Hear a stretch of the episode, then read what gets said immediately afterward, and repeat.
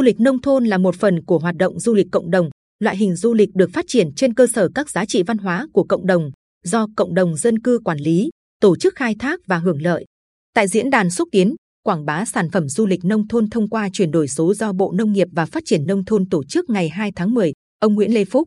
Phó Tổng cục trưởng Tổng cục Du lịch đề xuất xây dựng mô hình làng du lịch thông minh Smart Village, từng bước hình thành hệ thống làng du lịch thông minh trên cả nước. Trong đó, các điểm đến nông thôn sẽ kết hợp công nghệ và khai thác giá trị bản địa, kết nối hoạt động truyền thống với nền tảng trực tuyến, đặt dịch vụ, thanh toán trực tuyến. Công nghệ giúp rút ngắn khoảng cách và đưa những giá trị truyền thống, sản phẩm, dịch vụ của khu vực nông thôn đến du khách nhanh chóng, dễ dàng hơn. Đồng tình với ý kiến này, ông Lê Bá Ngọc, Phó Chủ tịch Hiệp hội xuất khẩu hàng thủ công mỹ nghệ Việt Nam, Vietcraft, lấy ví dụ, nhờ ứng dụng công nghệ tích hợp trên điện thoại di động, du khách đến làng gốm Bát Tràng, Hà Nội có thể thử đặt bình gốm vào không gian nhà mình trước khi mua, hay đến làng lụa Vạn Phúc, Hà Nội có thể ướm thử trang phục lên người mà không cần thay đồ.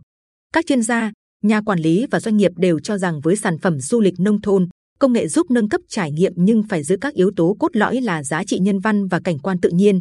Những giá trị này tạo thành một vòng tròn văn hóa, nơi du khách tương tác với người dân và trải nghiệm thiên nhiên.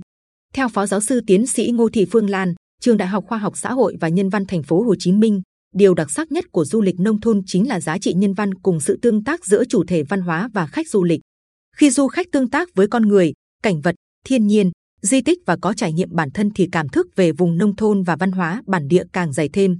Cần xây dựng tư liệu và bộ thuyết minh về nét phong tục độc đáo tại địa phương, các câu chuyện về lịch sử, văn hóa, tín ngưỡng, nhân vật. Khi đã có sản phẩm, việc quảng bá trực tuyến cũng phải mang thông điệp thể hiện sự tương tác văn hóa này. Từ góc độ doanh nghiệp, bà Nhữ Thị Ngân, tổng giám đốc công ty cổ phần đầu tư du lịch Hà Nội, Hà Nội Tourism cho biết hiện nay tại Bình Liêu, Quảng Ninh đã hình thành nhiều tuyến du lịch hấp dẫn gắn với văn hóa bản địa như tham quan vùng trồng rong và sản xuất miến rong,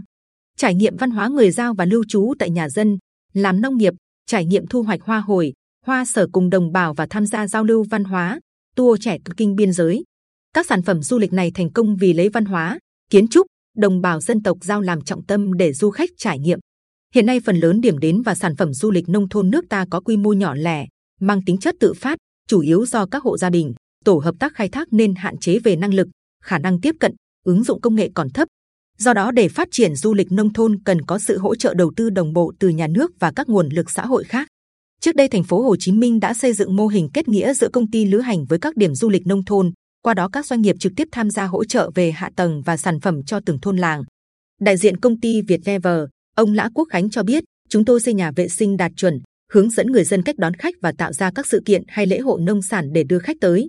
Nhu cầu của du khách đôi khi rất nhỏ, ví dụ như đến làng hoa Sa Đách, khách luôn hỏi tên các loài hoa thì phải có người dân trả lời họ.